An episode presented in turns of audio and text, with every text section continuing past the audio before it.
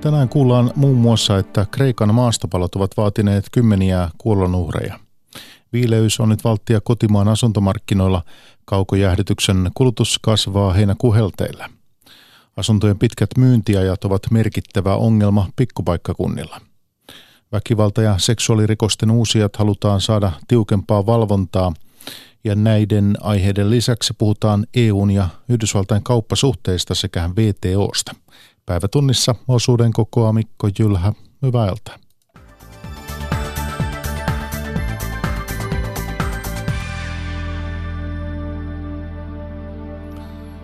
Kreikassa kymmeniä ihmisiä on kuollut maastopaloissa. Tuhoisat maastopalot ovat hävittäneet taloja ja kokonaisen kylän Attikan maakunnassa lähellä pääkaupunki Ateenaa.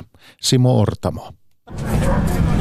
Kreikkalaisen Matin rannikkokylän paikalla on nyt savuavia raunioita ja satoja palaneita autoja. Monet asukkaat heräsivät yöllä raivoavaan metsäpaloon. Eläkeläinen Nana Laganu kertoi, että liekit etenivät salaman nopeasti. Kylän asukkaat ja turistit pakenivat rantaveteen, jossa he parveilivat Laganuun mukaan kuin mehiläiset. Kreikan merivartiosto sai noukittua noin 700 kyläläistä veneiden ja laivojen kyytiin. Pelastunut Jannis Kakulis kertoi, että elossa selviäminen on nyt tärkeintä. Kaikki Matin asukkaat eivät olleet yhtä onnekkaita. Kreikan punainen risti löysi erään huvilan pihalta 26 ihmisen jäänteet. Kokonainen perhekunta oli jäänyt saaroksiin liekkien keskelle. Kreikan pääministeri Alexis Tsipras on julistanut kolmen päivän suruajan kymmenien maastopaloissa kuolleiden muistoksi. Hän on myös määrännyt Attikan maakuntaan hätätilan. Πρέπει λοιπόν να είμαστε αυτή τη στιγμή όλοι σε μια διαρκή εγρήγορση, ενότητα. Pääministeri Tsiprasin mukaan kreikkalaisten on oltava varuillaan, yhtenäisiä ja heidän on tehtävä kaikkensa metsäpalojen pysäyttämiseksi. Kreikka onkin jo saanut apua ja avuntarjouksia Espanjalta ja Italialta. Maastopalot ovat yleistyneet Välimeren alueella, kun metsät ovat levinneet maaseudun autioituessa. Samaan aikaan ilmastonmuutos on lämmittänyt kesäkuukausia ja jyrkentänyt sääoloja. Kuivuus, kuumuus ja tuulinen sää ovat räjähdysherkkä yhdistelmä. Tuoreimmat tiedot Kreikan maastopaloista yle.fi. Pitkä hellejakso on nostanut kiinteistöjen kaukojäähdytyksen kulutuksen heinäkuussa moninkertaiseksi alkukesästä. Kiinteistöjen kaukovilennys on yleistynyt toimistoissa ja kauppakeskuksissa, mutta myös asuntojen jäähdytys on lisännyt suosiotaan. Pekka Pantsu jatkaa. Lämpömittari huitoo helle lukemissa nyt kaikkialla, mutta nykytaiteen museossa Kiasmassa valitsee ikuinen reilun parinkymmenen asteen ihanne lämpötila – Tasainen viileys on tärkeä taideteoksille ja myös museovieraat ovat tykänneet. Salivalvoja Jutta Tynkkynen Kiasmasta. Kuulemma ilahduttaa, että täällä on näin mukavan vilposta, kun ulkona paistaa aurinko ja on kuuma. Niin kiasma kuin kaupat, toimistot ja yhä yleisemmin myös asunnot ovat saaneet heinähelteillä viilennystä tiloihinsa kaukojäähdytyksen avulla. Helsingissä kylmää kaukojäähdytysvettä tuotetaan muun muassa syvällä luolassa Espan puiston alla, josta jäähdytysvesi pumpataan putkistoja pitkin kiinteistöjen lämmön vaihtimiin. Myyntipäällikkö Jani Luukkonen energiayhtiö Heleniltä. No, kaukojäähdytyksen kulutushan on pompannut kolminkertaiseksi sitten kesäkuusta, että jäähdytyksen tarve on niin kuin lisääntynyt huomattavasti tietysti tämän pitkän hellejakson myötä ja Kiinteistöjen kaukojäähdytys käynnistyi Suomessa 2000-luvun alussa ja se on kasvanut ja kasvaa tasaista 10-15 prosentin vuosivauhtia sitä mukaan kun putkiverkosto laajenee. Silti se on yhä pientä verrattuna esimerkiksi kaukolämmitykseen. Heinäkuun porotus on kääntänyt saunakansaa viileän perään. Jani Luukkonen. Sanotaan näin, että päivittäin nyt kun hellejakso on päällä, niin puhelin soi ja kysytään, että saako huoneistoon viilennystä Heleniltä, niin, niin tota, se on vähän isompi prosessi sitten. Että Kuinka nopeasti se järjestyy, jos tänään soittaa? No jos tänään soittaa, niin pari kuukautta, niin sitten on, on, jos putki on aivan talon vieressä, niin onnistuu. Liittymisen jälkeen normiasunnon viilennys maksaa parisataa vuodessa. Jani Luukkonen Heleniltä. Toki yksittäinen asunto ei voi liittyä kaukojähdytykseen suoranaisesti, vaan sitten täytyy olla koko asunto-osakeyhtiö, joka liittyy kaukojähdytykseen. Asuntojen pitkät myyntiajat ovat kasvava ongelma pikkupaikkakunnilla – Moni kaupunki muuttua suunnitteleva on nimittäin jumissa syrjäseudulla, kun asunto ei mene kaupaksi. Annika Martikainen jatkaa. Kolme huonetta, sauna ja muutama kilometri Polvijärven kirkonkylälle. Anja Soininen on toukokuusta lähtien kaupannut 80-luvun omakotitaloaan Pohjois-Karjalan maaseudulla. Talo on myynnissä, koska Soininen haluaa muuttaa lähemmäksi poikansa perhettä, joka asuu elinvoimaisella Lehmon alueella, aivan maakuntakeskus Joensuun kupeessa. 76-vuotias Anja Soininen. Sitten kun ikä tulee lisää, niin ei jaksa enää näitä omakotitalon töitä tehdä. Että haluaa jo vähän helpommalle. Millaiset odotukset sinulla on talon myynnistä? No toivoisin, että mahdollisimman pian, ainakin tuonne syksyyn mennessä. Talo jo tuntuu olevan myymättä useita Huonolla tuurilla Soinisen odotus voi olla pitkä, sillä Suomessa maaseudulla ja entisillä teollisuuspaikkakunnilla asuntojen myyntiajat voivat venyä useiksi vuosiksi. Tutkijan mukaan yhä useamman suomalaisen muuttoa pois syrjäseudulta jarruttavat kodin myymiseen liittyvät hankaluudet. Lisäksi moni asunnon myyjä haluaisi saada omansa takaisin. Niin myös Anja Soininen. No kyllä siitä vähän voi tinkiä, mutta eihän hirveästi, että koska on näitä remontteja tehty siihen, niin siinä on ne omat kustannukset mennyt. Täytyy myös muistaa, että asunnot ei ole ikuisia, ikuisia investointeja, että nekin saavuttavat käyttöikänsä. Sitten uudet, rakennat, uudet asunnot rakennetaan sinne, missä, missä, missä ne menee kaupaksi ja minne ihmiset sijoittuu. Sanoo yhteiskuntamaatieteen tutkija Markku Tykkyläinen Itä-Suomen yliopistosta. Kaikkein kärkkäimmissä kommenteissa Suomessa olisi jopa miljoona asuntoa väärässä paikassa, eli siis jossain muualla kuin kasvukeskuksissa. Tutkija muistuttaa, että Suomessa maaseudulla asuu useimmiten vanhuksia ja työttömiä, kun Ruotsissa maalle ovat jääneet vain työssä käyvät. Syynä tähän on osaltaan suomalaisten erityisen korkea muuttokynnys muihin länsimaalaisiin verrattuna. Tuontitullit ja kauppasodan mahdollisuus ovat puheenaiheena, kun Euroopan komission puheenjohtaja Jean-Claude Juncker ja Yhdysvaltain presidentti Donald Trump tapaavat Washingtonissa huomenna. Trump uusi vauhdilla Yhdysvaltain kauppasopimuksia, koska hänen mielestään muu maailma on hyötynyt kaupassa Yhdysvaltain kustannuksella. Yhdysvaltain ulkomaan kauppa on pahasti alijäämäinen. Trump lyö samalla myös nauloja maailman kauppajärjestön VTOn arkkuun. Tilanteesta keskustelevat keskuskauppakamarin kansainvälisten asioiden johtaja, kansainvälisen kauppakamarin maajohtaja Timo Vuori ja Etlan tutkimuspäällikkö Katarina Nilsson Hakkala. Toimittajana Mari Alakokko. Kuinka pahasti Trump on jo onnistunut horjuttamaan VTOn asemaa maailman kauppajärjestönä, Timo Vuori? No Trump äh, ei mun mielestä ole vielä täysin horjuttanut VTO-asemaa, mutta tietyllä tavalla tietysti asettaa kyseenalaiseksi ylipäätään VTOn toimintaa – tässä on tiettyjä pelkoja siihen, että, että, että nämä kauppakiistat, joita nyt on USA, EUn, Kiinan kesken, että jos ne joutuu VTO riitojen ratkaisukäsittelyyn ja sieltä tulee tuomio, että USA ei niitä noudata, ja silloin ollaan tilanteessa, että jos se USA ei niitä noudata, niin pelätään, että miten Kiina, Venäjä tai Brasilia tai muut isot valtiot suhtautuu sitten jatkossa kansainväliseen kauppaan ja sen pelisääntöihin ja sitten niiden noudattamiseen. Katarina Nilsson Hakala, mikä on sinun näkemyksesi? No tosin onhan sen USA on jo horittanut jonkin verran tätä VTOn toimintaa esimerkiksi sillä tavalla, että tässä kriitojen selvittelyelimessä niin on seitsemän tuomaria ja USA on jo estänyt näiden uusien tuomareiden nimityksen, ja tarkoittaa sitä, että tällä hetkellä on vain neljä tuomaria, joka pystyy päättämään näistä riidoista. Eli se jo vaikuttaa tähän VTOn riitojen selvittelytoimintaan hyvin vakavasti. Ja syyskuussa niin on vielä yksi uusi tuomari nimitettävä ja, ja, ja silloin todennäköisesti niin sekään ei tule tapahtumaan, eli on vain kolme seitsemästä jäljellä ja silloin se on se minimimäärä, mikä tarvitaan näihin riitojen selvittelyihin. Ja se hidastuu ilmeisesti tätä kautta huomattavasti tällainen riitojen selvittely. No se totta, tosin tekee työtaakan aika suureksi näille kolmelle jäljelle jäävälle tuomarille, että se tietysti hidastaa hyvin paljon tätä toimintaa. Vähentääkö tämä jo maailmankauppaa? Siis näkyykö se jo maailmankaupassa nämä tullit ja, ja se, että Trump on vaatinut esimerkiksi teollisuutta investoimaan omaan maahan?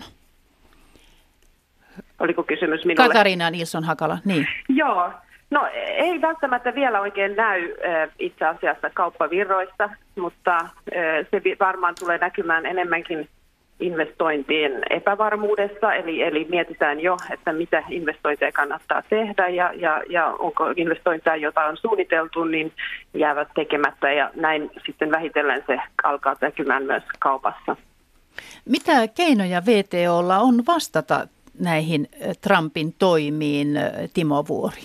No VTO on, niin kuin tuossa aikaisemmin todettiin, niin luonut nämä kansainvälisen kaupan pelisäännöt, jonka lähtökohta on se, että alennetaan tulleja ja koistetaan päästä tulleista kokonaan eroon ja sitä kautta saada kansainvälistä kauppaa liikkeelle ja myös tervettä kilpailua liikkeelle. Ja VTOssa, jos on 164 valtiota, niin yritetään myös kehittää näitä kansainvälisen kaupan sääntöjä, mutta siinä viime vuosina on epäonnistuttu, jolloin lähinnä VTOn tehtäväksi viime aikoina on jäänyt ratkaista näitä riitoja, joita on noussut esille niin Kiinan, Venäjän, Brasilian kuin nyt USA suhteen. Ja se VTOn keinot on, on, on tavallaan se, mihin tuossa aikaisemminkin viitattiin, että valtio saattaa toisen valtion VTOhon käsiteltäväksi tämmöisen kauppakiistan. Ekana koittaa haetaan sovintoratkaisua valtioiden kesken. Jos se ei löydy, niin sitten nämä mainitut asiantuntijat, neutraalit asiantuntijat tutkivat asiaa ja tekevät ratkaisuehdotuksen. Ja siltä pohjalta sitten valtiot joko kunnioittavat sitä ratkaisuehdotuksesta tai ei. Mutta että varsinaisesta tuomioistuimesta ei ole kysymys, vaan kaikki perustuu siihen, että VTO, VTO-jäsenvaltiot USA mukaan lukien kunnioittavat niitä ehdotuksia pelisääntöjä, joita yhdessä luotu ja joihin sitten tämmöinen neutraali asiantuntijapaneeli antaa näkemyksensä.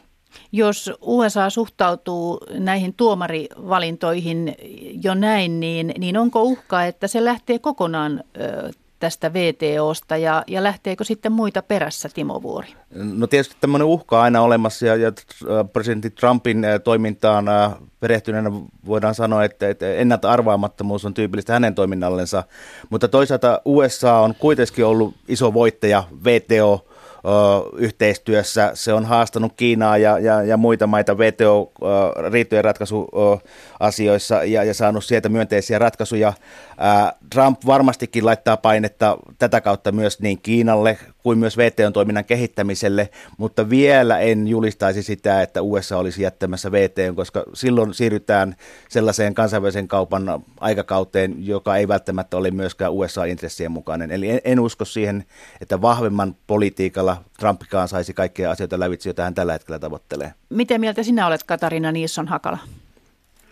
No en myöskään usko, että USA on jättämässä VTOta vielä toistaiseksi. Että itse asiassa täytyy miettiä, että miksi esimerkiksi USA on estänyt näiden tuomareiden nimityksen. Se johtuu siitä, että USA pyrkii uudistamaan VTOta ja siellä on asioita, joita, joihin USA pystyy vaikut, haluaa vaikuttamaan.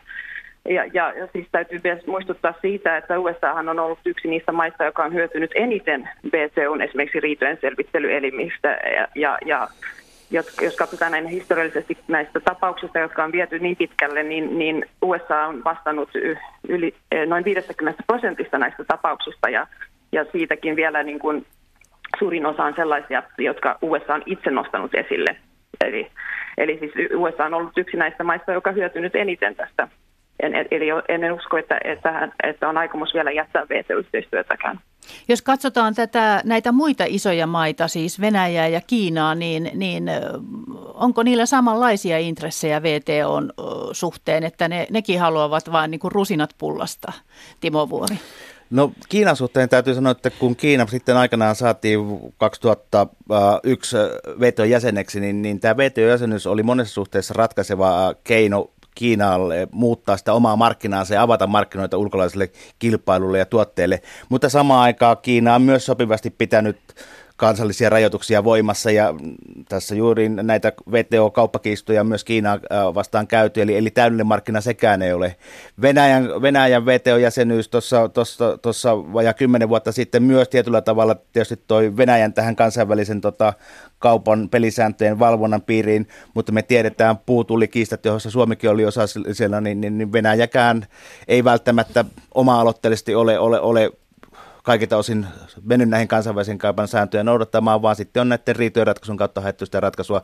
Eli kyllä kaikki isot valtiot tietyllä tavalla itsekkäästi miettivät asioita ja sitten viime kädessä vasta suostuvat näihin kansainvälisen kaupan pelisääntöihin semminkin, kun se sopii niiden omaa intressiin. Eli kyllä tässä semmoista kansainvälistä valtapolitiikkaa aina ollut kansainväliseen kauppaan liittyen, oli se sitten ilman VTO tai VTOn kanssa.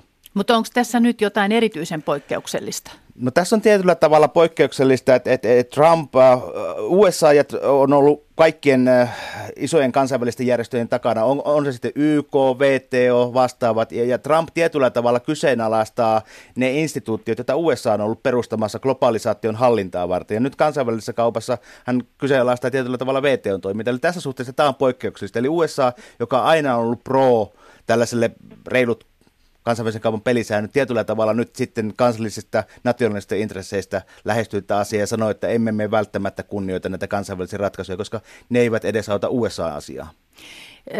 Katariina Nilsson Hakala, puhuitkin jo näistä investoinneista ja VTOn säännöt takaavat reilun kohtelun kaupassa ja, ja suojaavat investointeja. Mitä näille tapahtuu, jos tämä kaupan yhteistyö romuttuu? Mennäänkö siinä sitten suurempien sanelulla?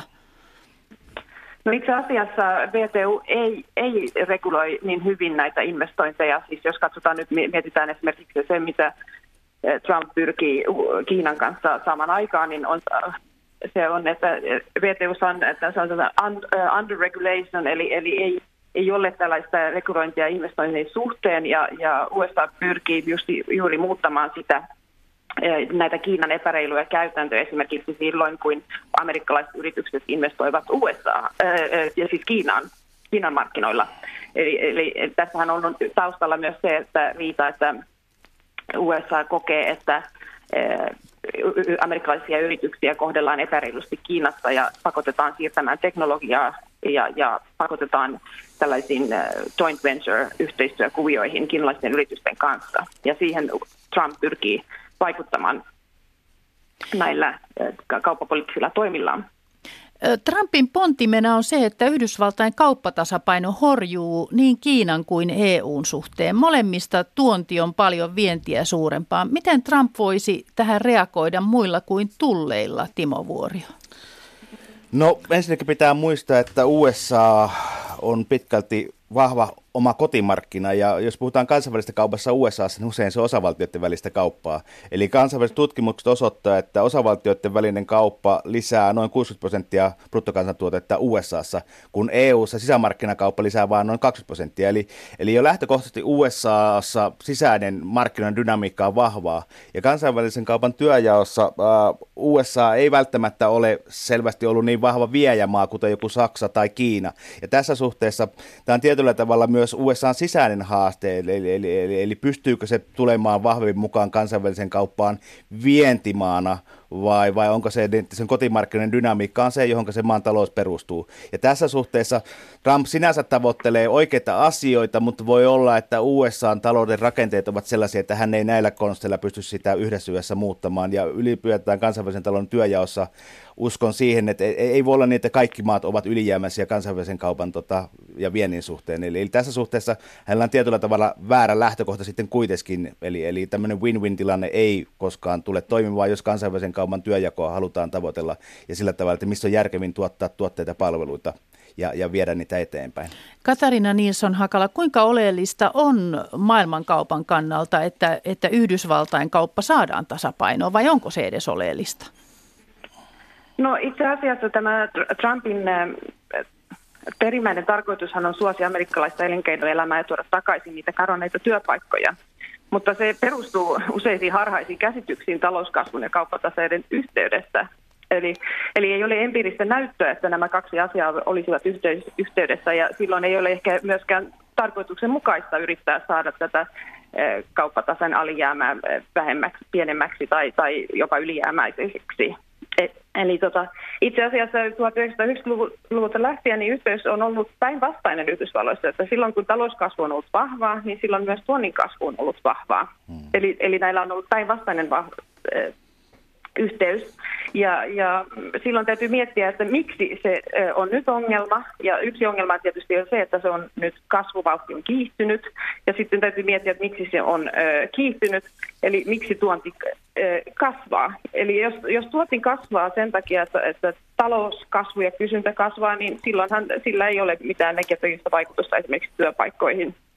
Timo Vuorio. Mutta jos, niin, jos, jos se taas on siitä, sitten johtuu siitä, että, että, että muut tuotteet ovat edullisempia ja kilpailukykyisempiä ja tuonti kasvaa siitä johtuen, niin silloin se on tietysti voi olla ongelma. Mutta mut jos mietitään, että mitä tässä on niinku taustalla, niin, niin itse asiassa sehän ei ole, että tämä kauppataseen takanahan on tämä rahoitustaseen ylijäämä. Eli, eli siis kotimainen säästäminen on huomattavasti alaisempaa kuin amerikkalaiset investoinnit, ja, ja se on se kauppataseen e, peilikuva. Ja, ja sieltä, siellähän siis se ongelma on, että, että Amerikka, Amerikan talous ää, e, lainaa ulkomailta jatkuvasti, ja, ja se laina nyt, nyt tällä hetkellä se menee suurimmaksi osaksi myös näitä yleisen, siis julkisen talouden budjettialijäämien rahoitukseen. Timo Vuorio. Ja se on juuri näin, ja tota, juurihan Trump teki verouudistuksen, joka lisää amerikkalaisten käytettävissä olevaa varallisuutta, eli kulutusta, ja kulutus kohdistuu myös tuontituotteisiin, eli tässä suhteessa hänen poliittiset toimensa samalla myös lisää tuontia ja kulutusta maassa, eli ei pelkästään amerikkalaisten tuotteiden kulutusta. Niin, mutta tässä on myös vaadittu, että Kiina ja EU pitäisi tehdä myönnytyksiä Yhdysvalloille. Pitäisikö? No ensinnäkin EU on siinä suhteessa ollut fiksu, että se on jatkanut omaa aktiivista kauppapolitiikkaansa ja, ja lähtenyt siitä, että pyritään reilun kaupan säännöillä kehittämään kauppaa, tehdään vapaakauppasopimuksia, jos otetaan kauppanäkökulmukset huomioon, mutta myös työelämään, ympäristöön liittyvät asiat.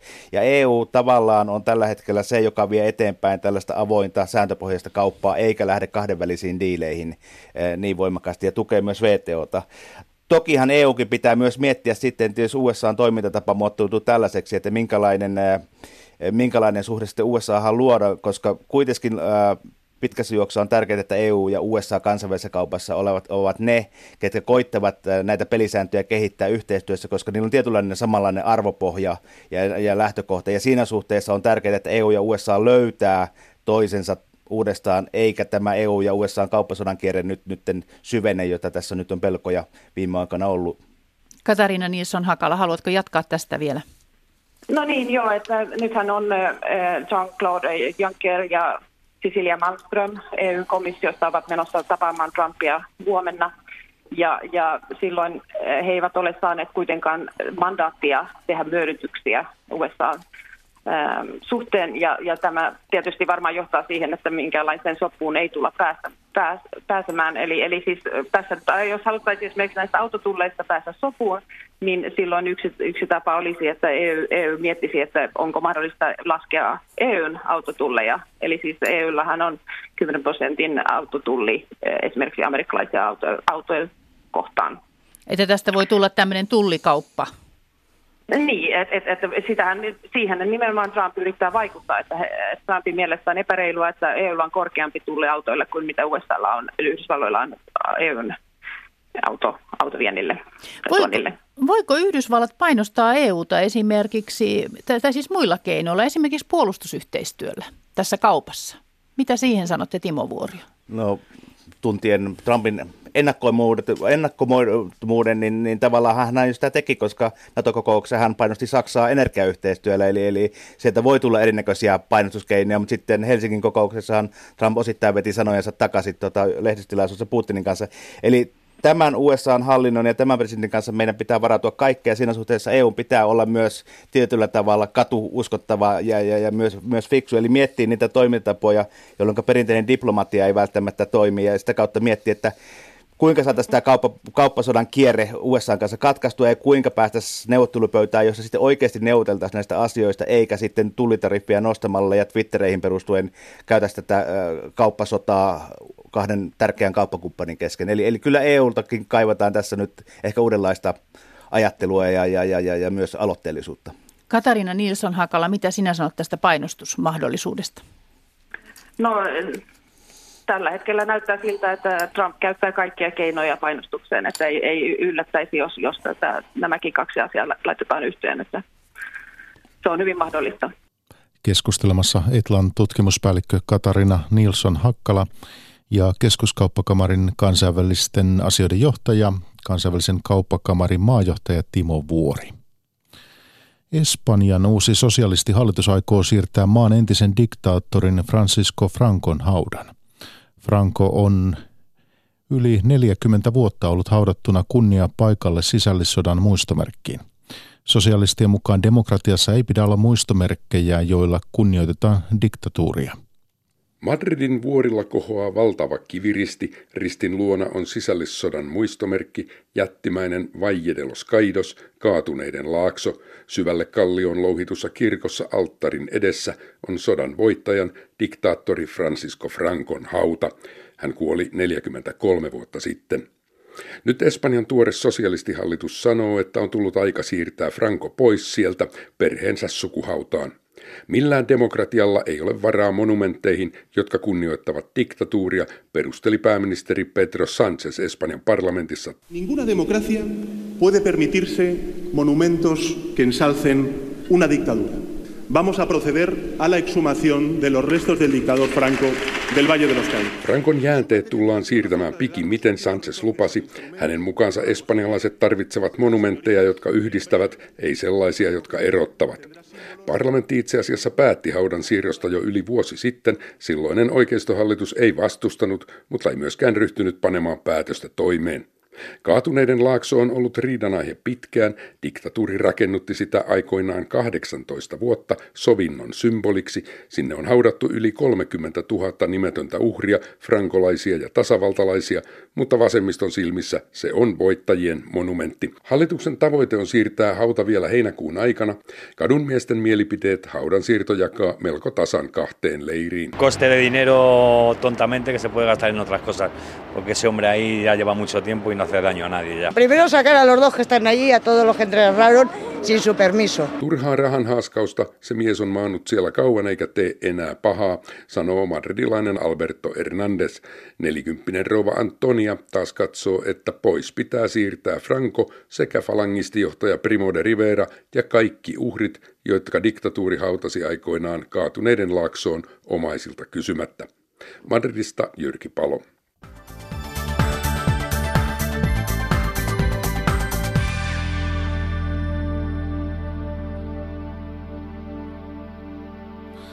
Meillä kotimaassa työllisyys koheni kesäkuussa tilastokeskuksen työvoimatutkimuksen mukaan.